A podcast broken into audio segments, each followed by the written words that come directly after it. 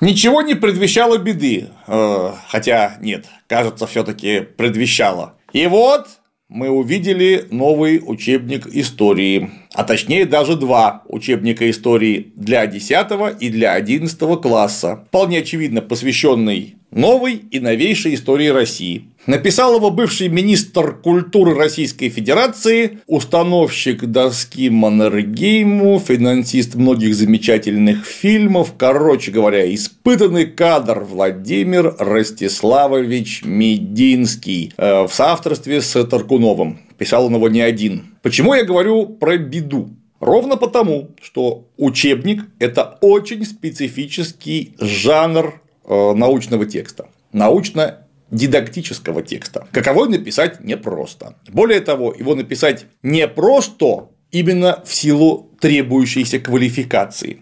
Квалификация нужна не только писателя учебника истории и других методическо-дидактических пособий. Требуется огромный опыт работы с теми, для кого ты это пишешь. То есть невозможно написать учебник истории, если ты не имеешь хотя бы лет 10 без отрыва от производства в школе. Даже человек, который профессионально и давно изготавливает методические пособия для вузов, для школьника, скорее всего, нормально сработать не сможет, потому что он этих школьников не представляет. Вот нужно просто знать школьников, знать, в каких условиях работает педагог. Такой же человек, как ты, твой коллега, чтобы составить нормальный учебник, который будет хоть как-то полезен. Если ты никогда не работал в школе, то вполне очевидно, тебе нельзя писать учебник истории.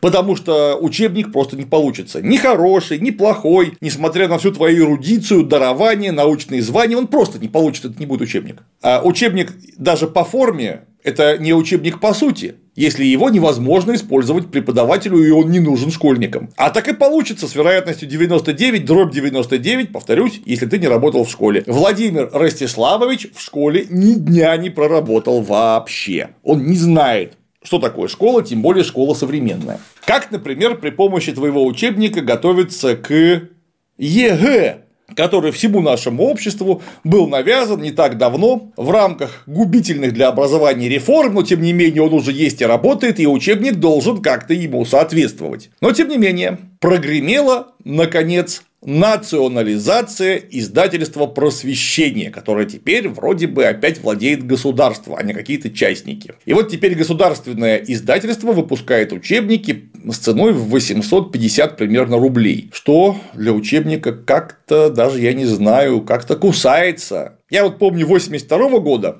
учебник, который стоил 20 копеек. У него прямо сзади книжки цена была написана 20 копеек. Вот это 20 копеек, а тут 850 рублей. Как-то оно... Короче, за такие деньги реализовать учебники вы серьезно? При том, что у родителей средняя зарплата хорошо, если 40 тысяч рублей. Однако в сторону к самому учебнику. Учебник получился оба учебника и 10 и 11 класса получились довольно странные. И вот в чем там дело. В первую главную очередь я пока не касаюсь никакого содержания. Я касаюсь хронологии. Учебник когда-то 9, а потом 10 класса это новая история России, если мы говорим о отечественной истории. Новая история у нас всегда традиционно начиналась с второй половины конца XIX века и продолжалась до 20-30-х годов века XX. А новейшая история начиналась с 30-х годов 20 века, то есть с предвоенного мира, с интербеллума и заканчивалась после Второй мировой войны, где-то там, смотря когда учебник был написан. Если мы говорим про начало 80-х, то вполне очевидно это будет начало 70-х. Если мы говорим про 90-е, вполне очевидно это будет начало 80-х-середина 80-х. Короче говоря, в таком объеме идет новейшая история. Причем Всегда, и это почти закон. Финальный этап новейшей истории, то есть то, что непосредственно примыкает к нашей современности, давалось в виде, ну, условно говоря, заключения. Исключительно штрих-пунктиром, широкими мазками, а ровно потому, что это было недавно. А раз это было недавно, мы знаем об этом очень мало. Такой вот исторический парадокс. Мы сейчас знаем про, ну, скажем, 30-летнюю войну гораздо больше Шиллера, который жил, согласимся, к 30-летней войне несколько ближе, чем мы. И точно совершенно мы знаем о 30-летней войне гораздо больше фельдмаршала Тили, который непосредственно в ней участвовал. А потому что он не владел всем объемом информации. Он что-то хорошо знал на местах, но всей 30-летней войны он представить себе не мог. Мы сейчас в 21 веке осведомлены о десятых, сороковых годах века 17 гораздо лучше, чем те, кто жил в них. И точно так же те, кто докопаются до нас лет через 50, а еще лучше 100, будут знать э, наш период гораздо лучше, чем мы, живые свидетели. Потому что для нас, живых свидетелей, во-первых, не все очевидно из-за операции близости, а во-вторых, масса документов, то есть будущих исторических источников недоступна, потому что они, ну, например, тупо секретны. Их нельзя читать кому попало. А значит, мы ни черта не знаем, включая авторов учебника. И совершенно справедливо в советское время современная современность широкими мазками в заключении, не очень сильно акцентируя на ней внимание. Так только давая понять, что исторический процесс развивается вот как и откуда он взялся. Ну вот, например, из э, Второй мировой и послевоенного развития. Так оно и должно быть. Если вы всегда хотели освоить крутую техническую профессию, но боитесь долгого пути Одиссея с постоянными трудностями, хочу вас обрадовать. Это все зря. На самом деле освоение новой сферы может пройти гораздо проще под руководством опытных наставников, конечно же. Например, освоить Python с нуля и применить его можно с помощью онлайн-университета Product Star. Плюсы Python в том, что его легко освоить. Применяется где угодно, и у специалистов нет зарплатного потолка. У университета Product Star как раз есть продукт курс «Профессия Python-разработчик», после которого вы сможете создавать чат-боты, писать алгоритмы для нейросетей и создавать сайты, разрабатывать игры или вообще уйти в тестирование или аналитику. Опыт Python пригодится везде. Программа у Product Star удобна тем, что она подстраивается под студентов. Также вас будет сопровождать личный ментор, который поможет с написанием кода, проработкой ошибок, а также поддержит и замотивирует. Не ментор, а цельный наставник и друг получается. Но главная фишка – это помощь трудоустройством. И еще во время учебы вас направят на стажировку в компанию партнер и помогут подобрать интересные вакансии. Ментор поможет вам пройти собеседование и даже испытательный срок. Важно, что если работу найти не получится, вам просто вернут деньги. Все зафиксировано в оферте. Регистрируйтесь по ссылке в описании или QR-коду а по промокоду КЛИМ вы получите скидку до 60% и личную карьерную консультацию с опытным Python разработчиком в подарок. Спешите! Промокод действует до конца сентября. А что мы увидели здесь? У нас Вдумайтесь, новейшая история начинается с 1914 года и заканчивается 1945. Ну и понятно, может быть, это, скажем, шире, десятые годы 20 века и сороковые годы 20 века. Положа руку на сердце, я, как бывший педагог, в том числе с опытом преподавания в школе, не знаю, как можно за один курс через один учебник передать и Первую, и Вторую мировую войну. Да ровно потому, что Первая мировая война, как и Вторая мировая, имеет грандиозную предысторию, которую от нее отрезать нельзя, или мы просто ни хрена не поймем. Это будет нелогично. Это будет логично э, бессвязное, необоснованное, не имеющее непосредственного базиса повествования. Вот мы начинаем новейшую историю теперь с 14 года. Вдумайтесь. И заканчиваем условно 45-м. Это за один курс, за один класс преподать просто невозможно. Естественно, невозможно преподать в нормальном ключе. А дети просто ничего не поймут, потому что если так, то это значит, что предысторию Первой мировой они проходили год назад и, конечно, уже все забыли. Им нужно будет заново все это напоминать и тратить на это время учебные часы, каковых у нас и так видит Бог не так много, гораздо меньше, чем было в Советском Союзе, где история часы истории доходили до 4 в неделю. То есть у нас 4 урока истории в неделю. А сейчас Сейчас у нас преподаватель истории вынужден тратить время А на чудовищную бюрократию, которая просто убивает его как педагога, Б на разнообразные мероприятия, типа пяти минуток ненависти или разговоров о важном, обществознание, которое, как правило, замещают именно историки. А когда ему готовиться к тому, чтобы заново напомнить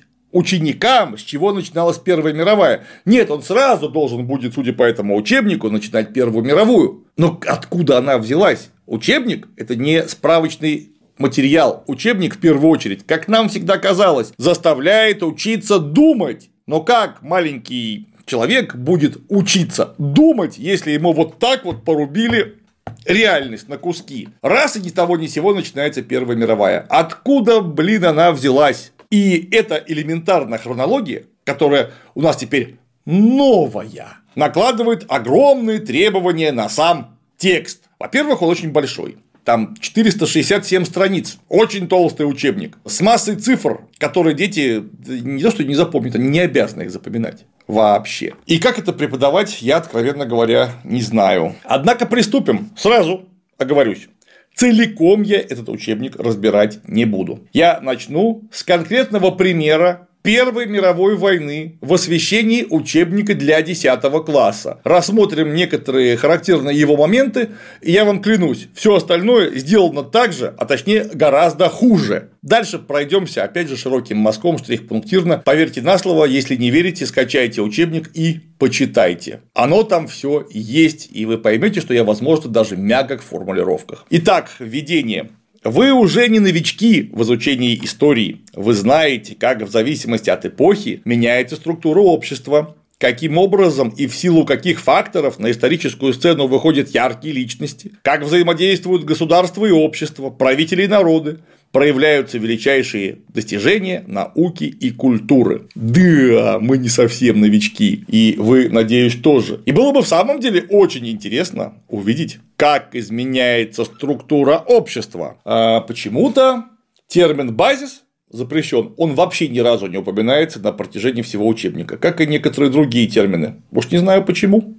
Может быть, вы догадаетесь. И как же изменяется структура общества? Но пока не до общества. Пока все-таки я еще раз скажу. Структура учебника у вас должна поменяться с течением времени. У нас, видимо, поменяли хронологию нового новейшего времени, а я все проспал. Итак, цитата. Вы приступаете к изучению важнейшего периода истории, начавшегося в 1914 году и продолжающегося по сей день. Это, в самом деле новая хронология которая как-то не связана с реальностью. Вы реально думаете, что вот эти водоразделы между Первой и Второй мировой, между Второй и мирным переустройством общества и так называемой холодной войной вообще ничего не значит? Вы точно уверены, что процесс 1914 года продолжается по сей день. Вам не кажется, что школьник может рехнуться от такого рода сопоставлений? Если вы говорите так, то нужно хотя бы в двух словах описать почему. Потому что если имеется в виду вообще исторический процесс, так извините, с момента появления Homo sapiens в Алдувайском ущелье идет один и тот же процесс, который вообще не останавливался. И в этом смысле это единый слитный процесс. Но если вы уже занимаетесь разделением истории на регионы и хронологические периоды, так, наверное, разделять-то нужно по некоему смыслу. Недаром был такой термин «длинный 19 век», каковой закончился только в 1918 с окончанием Первой мировой, которая и отрубила весь 19 век, оставив его в прошлом за собственной кормой. А потом был интербеллум, и Вторая мировая война, уж, наверное, и Первая, и Вторая вместе – это события такого исполинского масштаба, что являются настоящим водоразделом, который дал старт началу нового мирового устройства и новой эпохи. Это так и никак по-другому. Но вы говорите, что важнейший период истории начался в 1914 году, и он же продолжается по сей день. Почему? Знаете почему? Потому что Fuck you, that's why, как говорят братья англичане. Точнее, нет, они говорят не так. Fuck you, that's why. И вот мы оказываемся на первой странице первой главы. Россия и мир накануне Первой мировой войны. Это картинки, монархи Тройственного Союза, аллегорическое изображение Антан Кордиаль, то есть антанты в виде трех женских фигур с пояснениями, опорные слова антанта, план Шлиффена, Тройственный союз, экспансия, мобилизация. Почему именно это опорные слова? Я могу придумать еще 40 опорных слов, которые должны быть и будут часто употребляемы. Ну и дальше хронологические опорные данные. 904-905 год русско-японская война, 907 заключение русско-английского соглашения, завершение оформления Антанты, 913 создание самолета-бомбардировщика Илья Муромец и, наконец, 1 августа 14 объявления Германии войны России. Напротив, такая же по всему миру сводная табличка с очень странным подбором дат. Но если русско-японская война и заключение русско-английского соглашения – это да, то при чем тут создание самолета Илья Муромец при всем уважении к Игорю Сикорскому и его творению? Оно ж, наверное, все-таки из истории техники, а не из политической истории события. Хотя бы потому, что этих муромцев за всю войну построили всего лишь 80 штук, и они даже серьезного тактического воздействия на процесс не оказывали. Это просто некий символ, что вот мы построили большой самолет о четырех моторах, в то время как другие строили в разы больше самолетов с двумя моторами. И вот они-то оказывали серьезное воздействие, в отличие от Муромца. Ну да Господь с ним. Но если с Муромцем-то Господь, то вот в нашей русской опорной хронологии нет, например, важнейшего события, а это первой русской революции 1905-1907 года. Или это что-то вообще не важное? Но почему? Потому что первая русская революция отразилась на родной истории уж точно не меньше русско-японской войны. И если вы упоминаете русско-японскую, то почему вы не упоминаете революцию, которая с ней связана вообще-то неразрывно. Почему такое умолчание? И, кстати, если мы упоминаем э, русско-японскую, а с русско-японской напрямую было связано окончательное формирование военно-политического блока Антанты, так ведь и с русско-японской точно так же была связана первая русская революция. Это обязательно нужно упоминать, если вы уже взялись за составление такого рода таблиц. Но нет, революции там места нет. Надеюсь, вы сами догадаетесь почему. К началу 20 века произошли коренные изменения в расстановке сил на международной арене. Это было связано с разными темпами экономического развития стран. Если в середине 19 века ведущей промышленной страной мира была Англия, то теперь ее обогнала Германия. Во-первых, это неправда. Германия к 1914 году не то что обогнать, догнать Великобританию не смогла. Хотя, конечно, составляла вполне очевидно конкуренцию.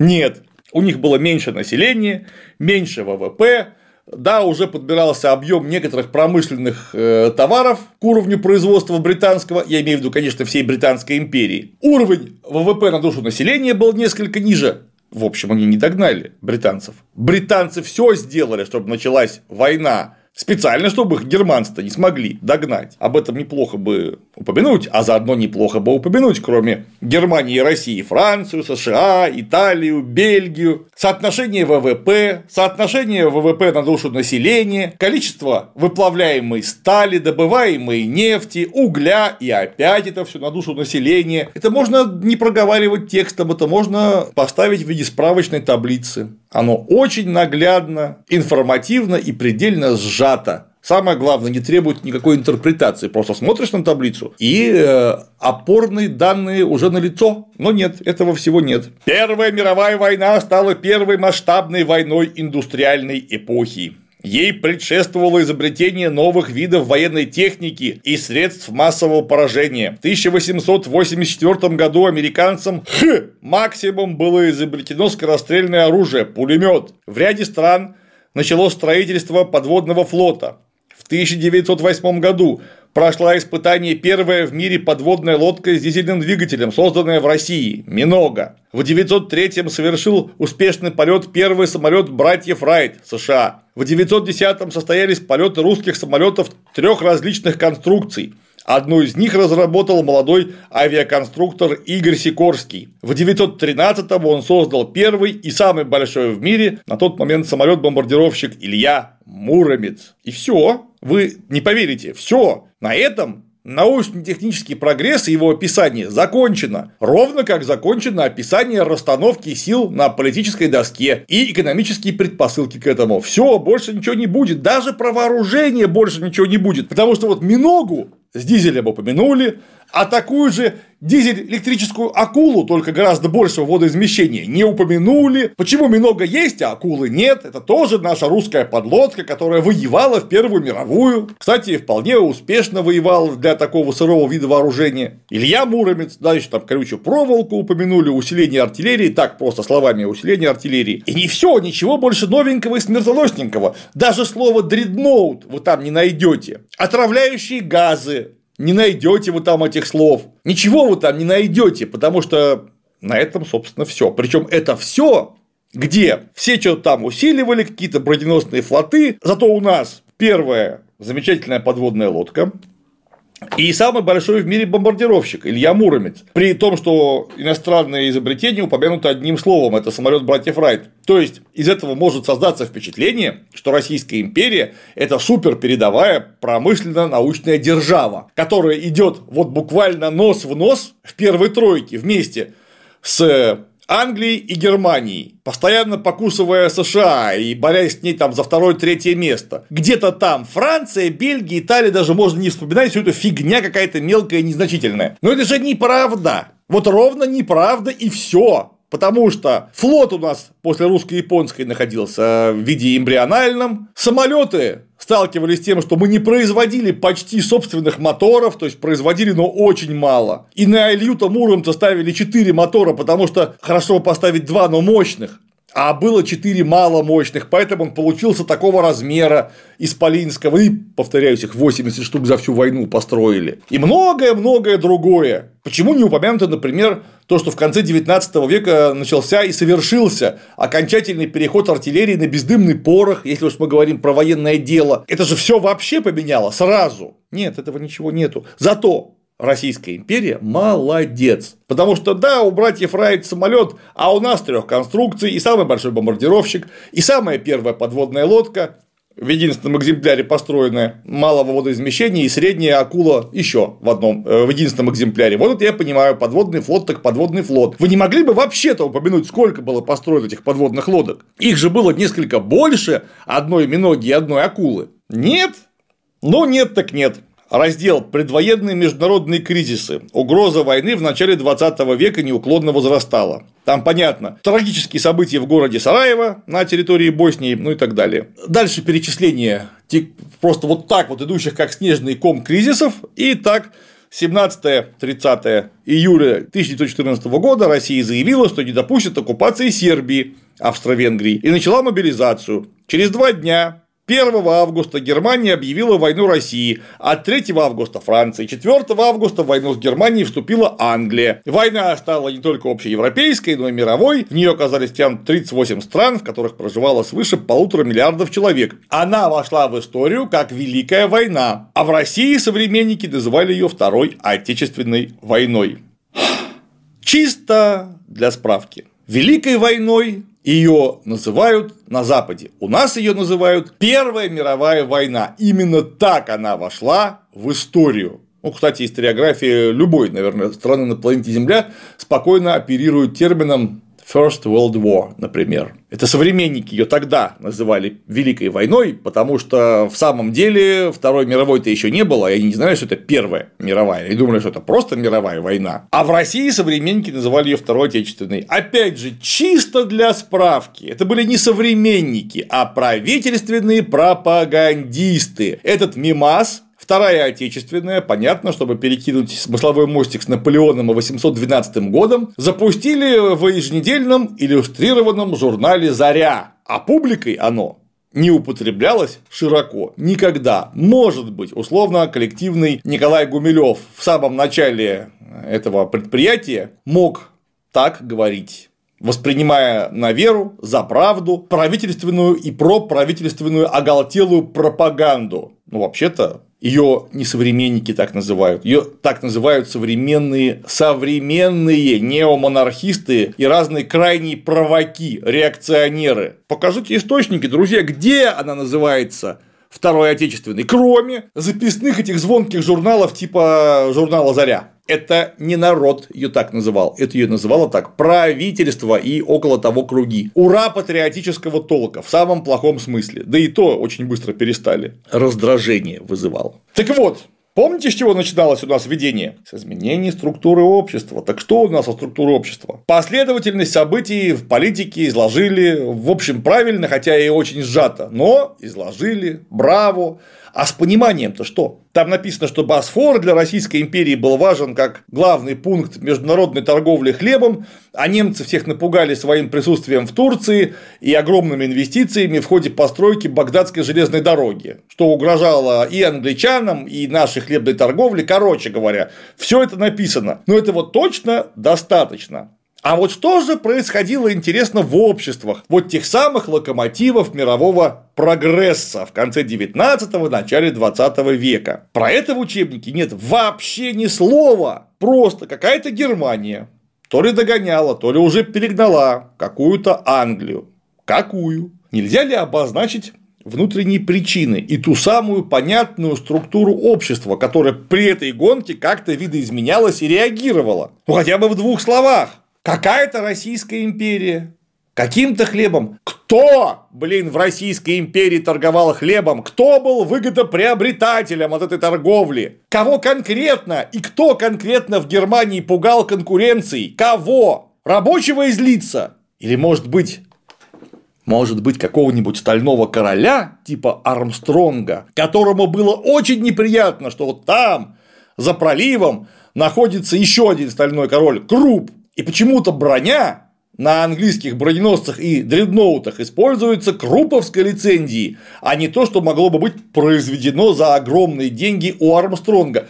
Может быть, это важно? Так про это вдумайтесь, в учебнике вообще ни слова, хотя заявлено, что структура общества – это очень важно. Это чудовищный контраст с учебником для 9 класса 1982 года под редакцией Берихина и Федосова. Да, конечно, это предперестроечный учебник, написанный уже в стерильную эпоху ускоренной подготовки к демонтажу социалистической системы вообще, изнутри самой системы. Но, вот давайте я вам просто зачитаю. Заняв господствующее положение на внутреннем рынке, монополии повышали цены на товары, сокращая производство, и временно отказываясь от реконструкции предприятий. В России, несмотря на огромную потребность в жидком топливе и наличие богатых нефтяных месторождений, добыча черного золота из года в год падала. В 1901 году в Бакинском районе было добыто 11,3 миллиона тонн нефти, а в 1913 году 8,9 миллионов тонн. Господство монополий не только ослабило конкурентную борьбу и свойственную капитализму анархию производства, но еще более усилило их. На смену свободной конкуренции предпринимателей эпохи промышленного капитализма пришла еще более жестокая конкуренция между монополиями и отдельными группировками капиталистов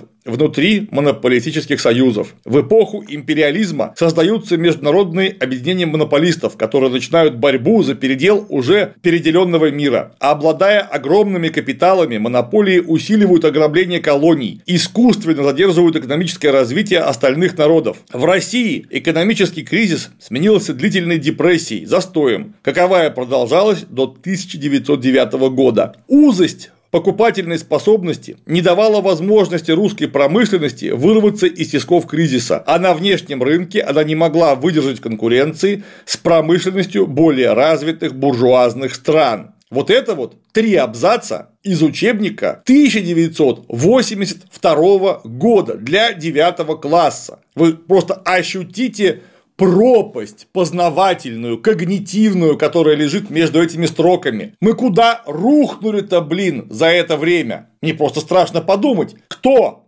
выучится вот на этой брехне, которую я вам только что выше зачитал. Вопросы и задания учебнику 82 года. Почему в эпоху империализма особенно усилилась концентрация производства и каковы ее последствия? Для чего капиталисты объединяются в монополии? Что такое экономический кризис? Вследствие каких причин он возникает? Какие факты говорили об экономическом кризисе в России в начале 20 века? Как он отразился на хозяйстве страны и положении рабочих? Запишите в тетрадь и объясните термины. Концентрация производства, монополии, синдикат, экономический кризис. Обратите внимание на вопросы в нашем современном учебнике. Цитирую. Рассмотрите приведенный в начале параграфа плакат. Почему страны Антанты изображены в виде женщин? Была ли Россия заинтересована в начале Первой мировой? Могла ли она ее предотвратить или отсрочить? Сформулируйте не менее трех причин вступления России в Первую мировую войну. Можно ли утверждать, что русская армия была готова к войне? Используя дополнительные источники информации, подготовьте презентацию о любом международном кризисе, который был прологом к Первой мировой войне. Почему страны Антанты были изображены в виде женщин? Мать вашу! Вы разницу ощущаете? Наш древний советский учебник времен Римской империи заставлял понимать процесс и смотреть в суть этого процесса, и только потом начинал излагать последовательность этого самого процесса.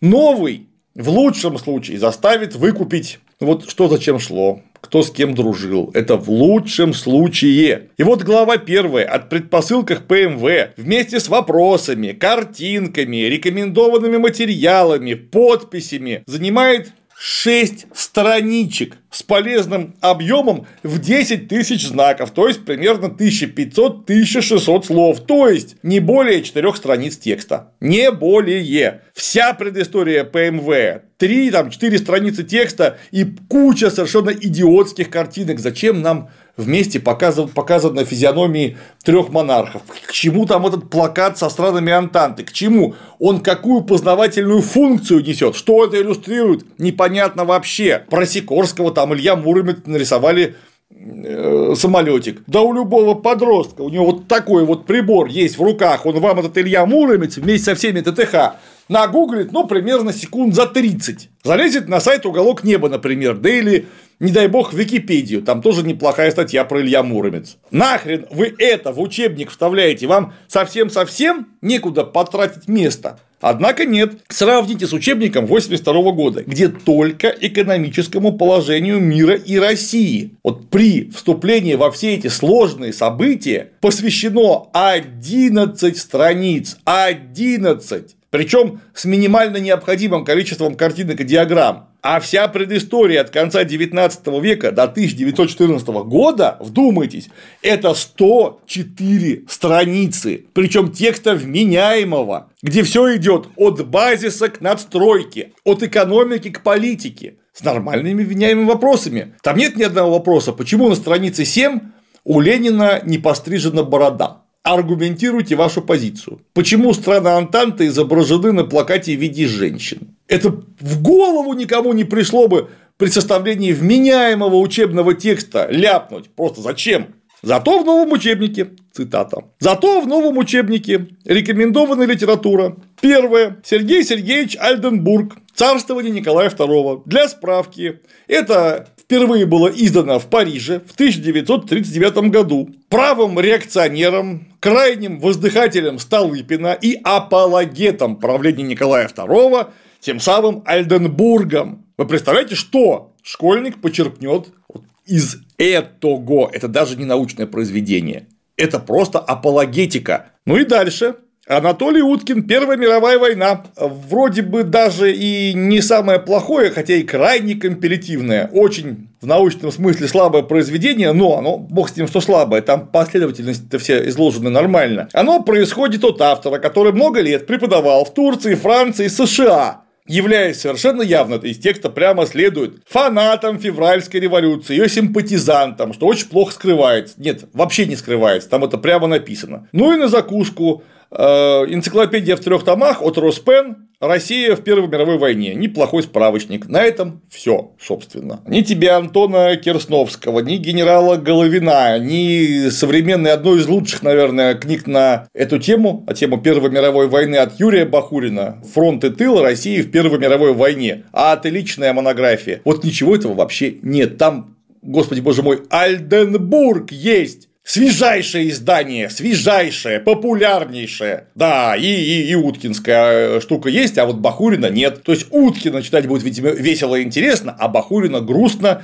и бесполезно. Вы с кем разговариваете, друзья? Это десятый класс. Эти люди через э, год-полтора должны в университет поступать. Это не дети уже вообще. Им 15-16 лет уже. Вы, вы, вы что им предлагаете?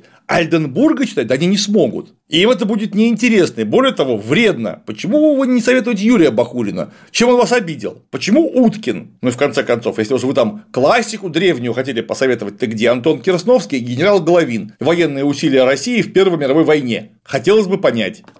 Зато в рекомендованном чтении есть Манзун ты честь имею, Валентина Пикуля, а еще Тихий Дон Шолохова, особенно про Пикуля это вообще кранты. А, ну и да, и для просмотра документалка «Первый выстрел, первый мировой» режиссера и продюсера Ильина Козловского. Это, если что, автор таких шедевров, как «Вселенная Стаса Намина», «Другое я», Филиппа Киркорова, краткое пособие по тому, как устроен мир и продюсер тошнотворной подделки не просто тошнотворной подделки, а тошнотворной нацистской подделки «Век СССР», который мы супер подробно разбирали на этом канале самостоятельно и в компании Виктории с братского канала Трибун. Вот этот не подведет, этот точно не подведет. Вот этот «Как устроен мир», «Век СССР» и другое «Я» Филиппа Киркорова. Дети, смотрите, не обляпайтесь. Ну и, конечно, кино «Тихий Дон Герасимова». На этом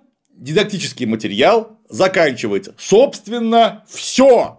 Такая была у нас предыстория Первой мировой. С вот такой рекомендованной литературой и кино для просмотра и такими проверочными вопросами. Параграф по самому ходу ПМВ в целом носит верный, но какой-то очень лапидарный характер. Там всего 10 страничек, которые, как обычно, перегружены картинками и вставками необязательного свойства. Например, любопытные детали. Ставка находилась в Барановичах с 915 года в Могилеве, а с 18 в Орле. После событий 17 года верховным главнокомандующим стал генерал Алексеев, которого сменил генерал Брусилов, а его, в свою очередь, генерал Корнилов. Вы зачем это вставили и почему это любопытная деталь. Она, собственно, кому любопытная? Вы не можете табличку справочную предоставить. Просто вот есть такая штука литература для чтения по истории в отдельной хрестоматии, и там все это рассказать. Всем, кому нужно, посмотрят. Всем, кому не нужно, не посмотрят в любом случае. И в вашем учебнике тоже. Любопытная деталь.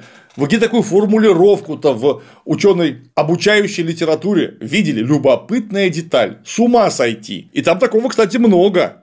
Они просто жрут страниц таким образом. Чисто для сравнения. В учебнике 82 года 20 страниц посвящено событиям только по февральскую революцию. 20 страниц. В два раза больше, если формально говорить, а если говорить э, неформально, учитывая количество знаков и количество картинок, так больше, наверное, раза в три. Это советский учебник. А это, извините, учебник РФский за производством человека, который никогда не работал в школе. Общее впечатление такое складывается. Знаете, что воевать, конечно, было очень тяжело, потому что ни одна страна в мире не подготовилась к войне, которая грянула в том виде, в каком она произошла. Да, воевать было трудно, но вообще-то мы шли, пускай и через тернии, от победы к победе, и все должно было быть хорошо. Вот знаете, если бы не сами знаете кто, да? Знаете, да? Дальше про экономику. Экономика России в годы войны. Я ж прямо занервничал. Думаю, интересно как, я люблю про экономику. События 1915 года на фронте ясно показали, что к ведению длительной войны Россия не готова. Однако,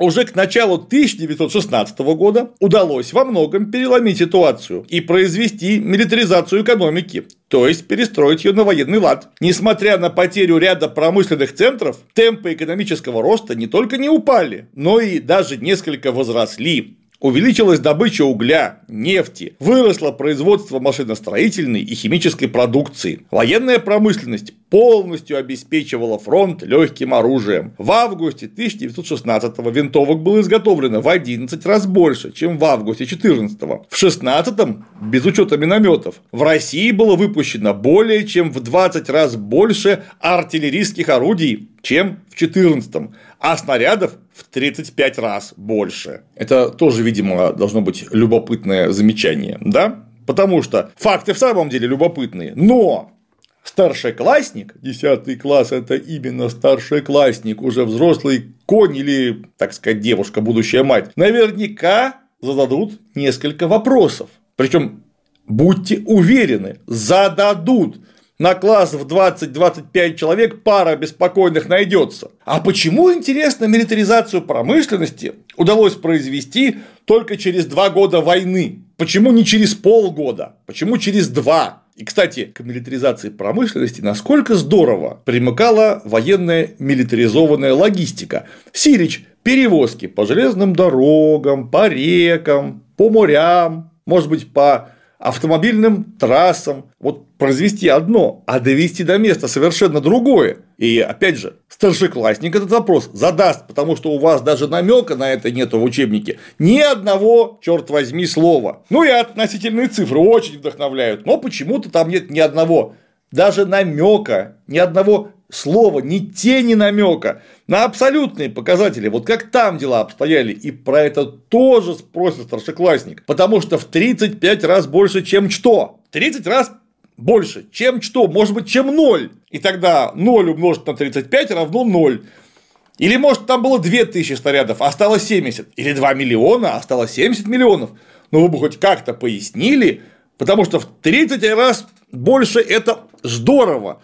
Но как насчет фактической потребности? Ведь это штука, которая очень важна, потому что, может быть, ваша в 30, там, 5 раз больше, в 8 раз меньше того, что реально нужно. И тогда вся ваша милитаризация, заявленная в учебнике, просто пшик, а вы брешете. Ну или добросовестно заблуждаетесь. Где опорные данные? И, кстати, а почему нет э, цифр относительно наших соседей? Врагов и союзников. А они-то сколько выпускали? Может быть, у них все было настолько хуже, чем у нас, что и того, что было, хватало с большим избытком, потому что всем было еще тяжелее. Нет? Ведь этих данных тоже нету, и бог с ним старшеклассник. Я седой уже историк, не понимаю ни хрена из того, что вы мне предлагаете изучить. И как насчет конкретного производства? Вот стало в 11 раз больше винтовок. Хорошо. А почему вообще не упомянуты пулеметы? Ни слова про пулеметы. Почему не упомянуты конкретные калибры пушек, снарядов, типы их? Ну там, не знаю, пушка, гаубица, тяжелая пушка, легкая пушка, 76 миллиметров, 305 миллиметров. А? Ведь правда в том, что отставание военной промышленности Российской империи было устрашающим на всем протяжении войны. И речь не о снарядном голоде 15 года. В 16 году вроде бы его преодолели на бумаге.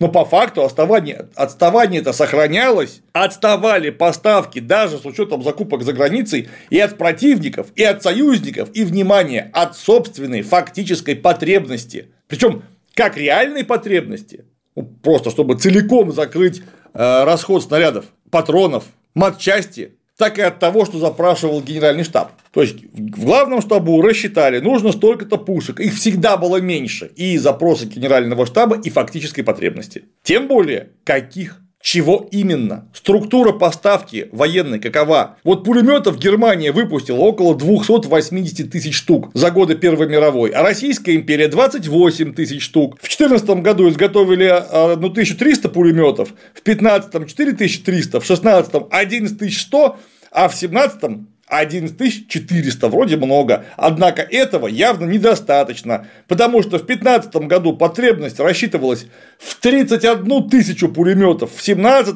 в 110 тысяч пулеметов. Их из США закупили пулеметов 33 800 и от прочих союзников 8600. Но мы легко видим, что ни собственное производство, ни собственное производство плюс импорт потребности в пулеметах не перекрывала. Вот нужно их в 2017 году 110 тысяч, а их всего ну, с учетом американцев, там 51, ну 60 тысяч пулеметов всего. Да они же, между прочим, еще из строя выходят, в плен попадают. Про артиллерию. В 15-17 годах нашими заводами изготовили и отремонтировали 11 684 орудия и, соответственно, 5524. Причем, опять же, производство на пике в 2016 году, дальше все пошло на спад. Помогал, опять же, импорт. 1372 орудия и 928 минометов. Чтобы было с чем сравнивать. В Германии в 15-18 году изготовили 64 тысячи орудий. Вот вдумайтесь, 11 600, ну хорошо, 12 тысяч у нас, плюс, ну давайте с минометами, полторы тысячи импортировано, то есть 17 тысяч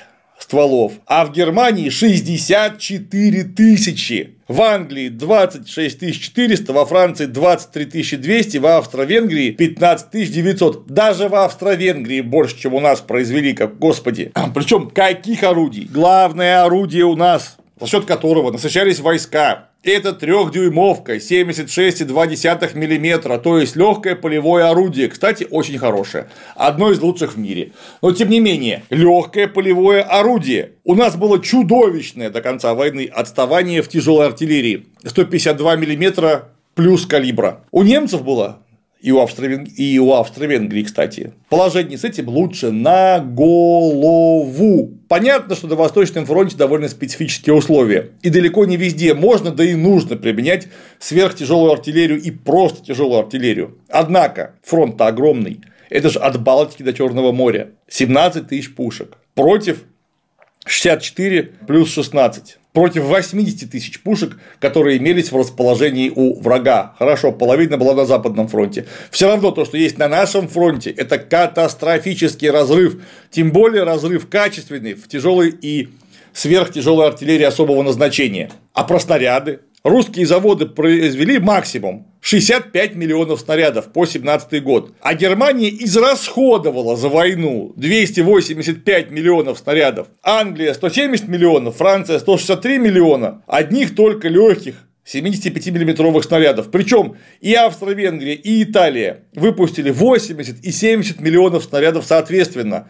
То есть Италия выпустила снарядов больше, чем Российская империя. Ну, давайте скажите, пожалуйста, авторы учебника, вы брешете? умалчиваете, или вы просто этого не знаете, и тогда вопрос вашей квалификации. Почему школьник не понимает ничего из ваших выкладок, а он и не поймет, потому что в 35 раз больше, в 20 раз больше, в 11 раз больше – это прием манипуляции. Это нормальный, давно известный, испытанный прием манипуляции, в каковой вас немедленно уличат, После чего всему вашему учебнику доверия уже не будет. Грош цена, вы врете. Дальше. В достижении таких результатов решающим фактором стало объединение усилий государства, промышленной буржуазии, земской и городской общественности, кооперации. В 1915 году были созданы специальные органы по централизации и мобилизации всех имевшихся в стране ресурсов для нужд фронта, особые совещания по обороне,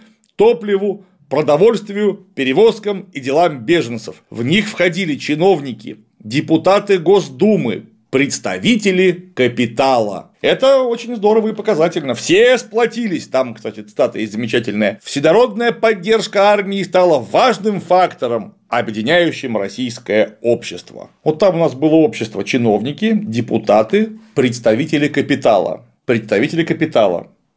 Угу. С учетом проверенных данных по военному производству, посмотрим еще одно ваше умолчание на цены. Ведь капитализм – это насчет прибыли. И неужто представители капитала, допущенные к формированию госвоензаказа, сплотились со всем народом, родным начальством, начисто выпустив из внимания прибыль? Ну, то есть, русский дух, всемирная поддержка, скрепы, православие.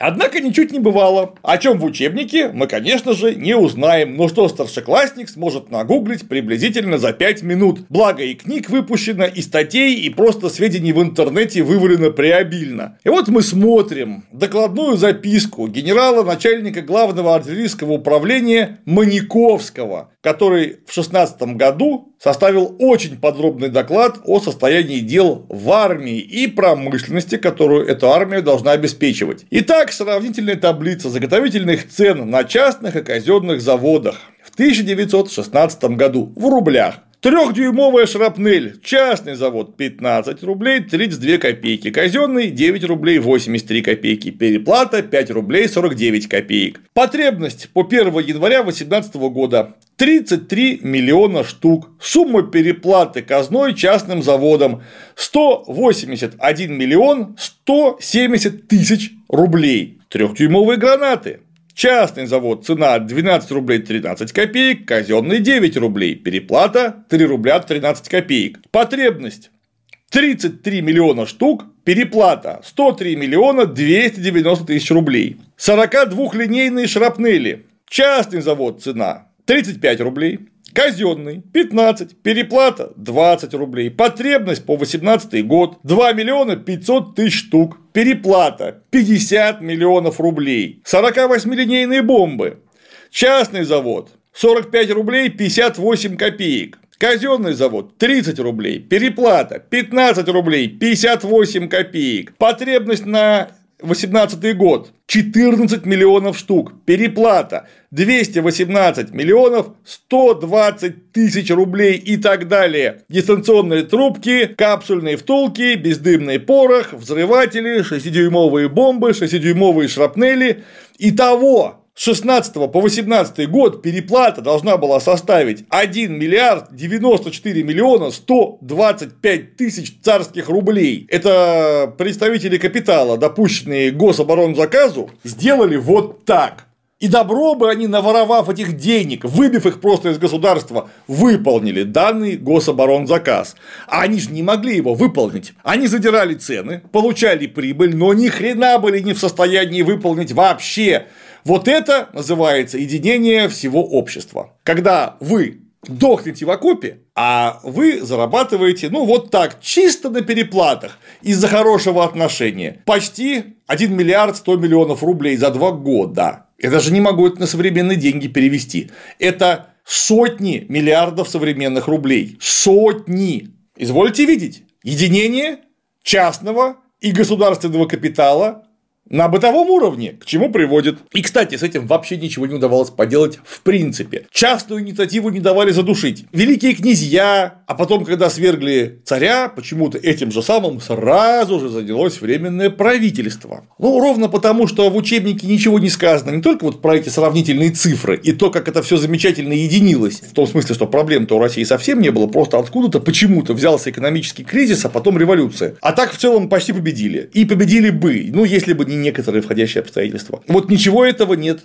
И я ничего не пойму, и старшеклассник ничего не поймет, а не поняв, начнет задавать вопросы. Как так получается, что все, все общество соединилось, все было хорошо, и вдруг бац, революция. Откуда? Как будет выкручиваться учитель, когда ему зададут подобный вопрос? А выкручиваться придется, или он просто потеряет авторитет в глазах класса. Ну, то есть ему придется или рассказывать правду, что вызовет чудовищный диссонанс с вашим учебником, просто чудовищным, потому что, опять же, вы предстаете обычными брехунами и манипуляторами. Ну, или, или вывихнет мозги несчастному ребенку. Кстати, как вот с помощью этого готовиться к ЕГЭ, я вообще не знаю. Я пользуясь данным справочным материалом и обучающим материалом, не смог бы сдать никакой экзамен вообще. И Мединский не смог бы, и Эйнштейн не смог бы, вообще никто не смог бы, потому что тут самого главного нету для понимания того, о чем вы вообще пишете и рассказываете. Это не уровень, это провал.